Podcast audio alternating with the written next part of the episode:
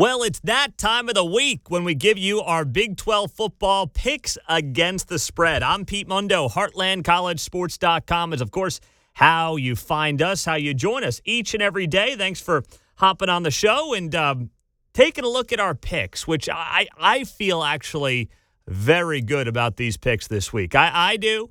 I know you've done okay if you've faded me here as of late, but we got back on track a bit last week. So last week, let me look back on last week. We went uh, two and one, two, two, two, and two.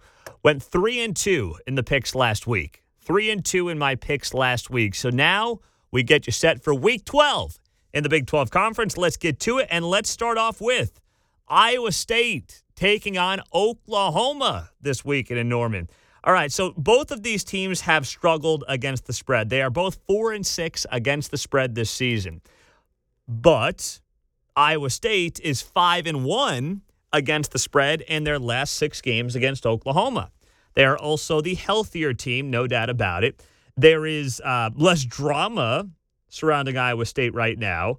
And you know, Iowa State's got a top 10 defense in the country. Look at what happened last week when Oklahoma and Caleb Williams actually played a defense that was pretty darn good in Baylor. Looked terrible did not look good. I mean, that was the thing last week I mentioned to you. One of the reasons last week I picked Baylor plus six was that I uh, saw this as a situation where Caleb Williams, true freshman, barely played any high school ball last year, was going to be seeing one of the best defenses in college football in Baylor on the road. I didn't like that spot for Caleb Williams because of who he had played so far this season. Now, yes, he's home, but he's got to play an Iowa State defense that, statistically speaking, is even better than the Baylor defense that they saw last week that they struggled mightily against. So Iowa State's coming off a loss. Uh, you know, they're going to be fired up. They still are in, I believe, on the outside looking in for the Big 12 title race. Uh, Matt Campbell was not a happy man in some of his press conferences this week, as you would understand. And I'm all over Iowa State plus three and a half.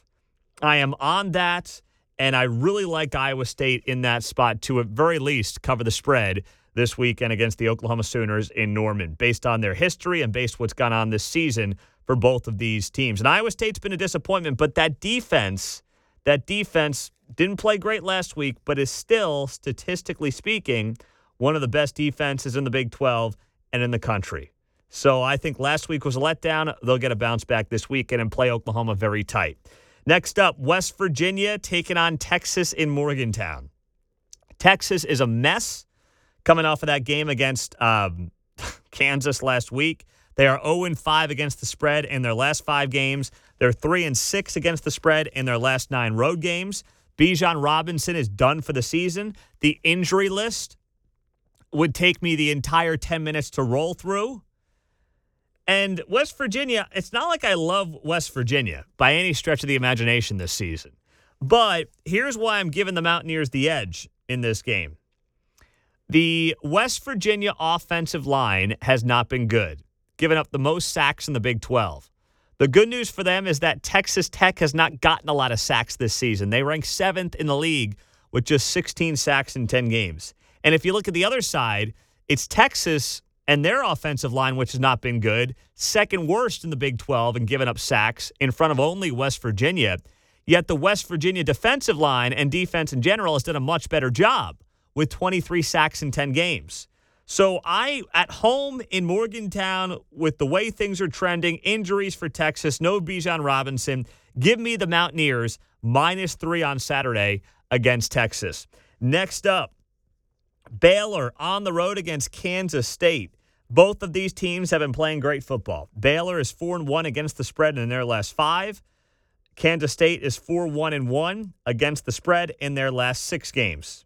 Kansas State is also 8 and 4 against the number in their last 12 games against Baylor. But here's my issue for Kansas State. They have beaten up on the easy part of their schedule. All right, if you look at the Kansas State football schedule, they lost to the teams that they were scheduled to lose to early in the year, and then they've beaten here the last four games the teams that they were supposed to beat. Right? I mean, look who they lost to Oklahoma, Iowa State, Oklahoma State. Then they went on and beat Texas Tech, TCU, Kansas, West Virginia. Those are the four worst teams of the Big 12.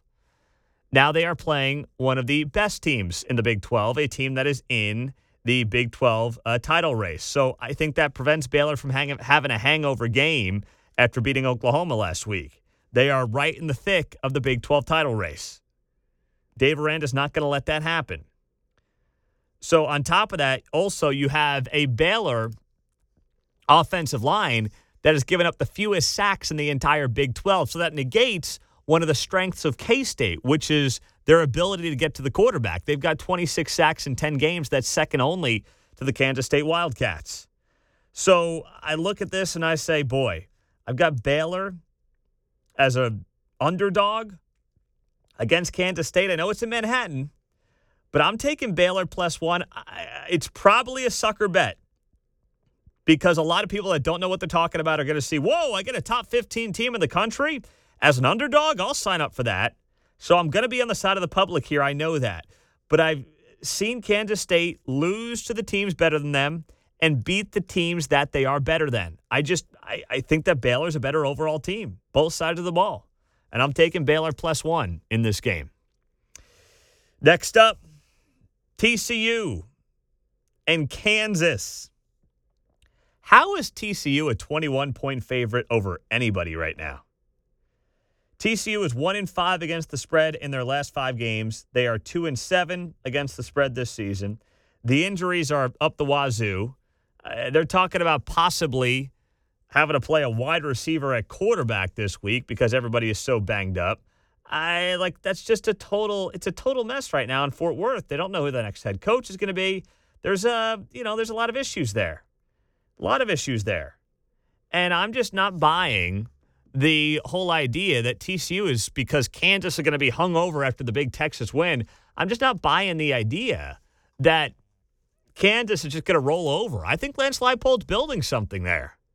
I do. I think he's building something there. You saw it against Oklahoma. You saw it last week against Texas. And this is a clean football team. Kansas has committed the fewest penalties in the Big 12. They're ahead of Iowa State, who's always notoriously at the top of the Big 12 in that standing. Kansas has has committed the fewest penalties in the entire league. They are 8 and 4 against the spread in their last 12 games against TCU. So they've always played well against TCU historically. I'm taking Kansas and the 3 touchdowns in this game. Then the late game of the night, Oklahoma State on the road against Texas Tech. The Pokes are 10 point favorites, and Oklahoma State has been a cover machine. They have uh, gone 8 and 0 against the spread in their last eight games. 8 0. Unbelievable. Texas Tech's coming off a big win against uh, Iowa State. You saw the way they celebrated that game last week as double digit underdogs, game winning 62 yard field goal. I believe this team you know, that's one of those wins where you're not in a conference title race like Baylor is against or was against Oklahoma last week. And I don't think Baylor has a hangover because they're still playing for something. For Texas Tech, they got that huge win last week, dramatic fashion. There's a bit of a hangover there. Oklahoma State still is not getting enough respect from the College Football Playoff Committee. Mike Gundy can play off of that. He should play off of that with his guys. He would be smart to play off of that. And uh, on top of that, I'm looking at this this game and I'm saying, okay, let's look at something like the red zone defense. Texas Tech's red zone defense is second worst in the league. Meantime, Oklahoma State's red zone offense is the second best in the league.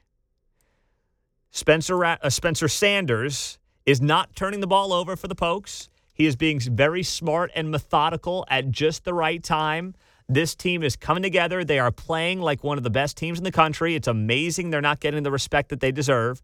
But uh, look at what is happening right now in Stillwater. It is special. I know some might think they're just going to sneak out of here and get caught looking ahead to Bedlam.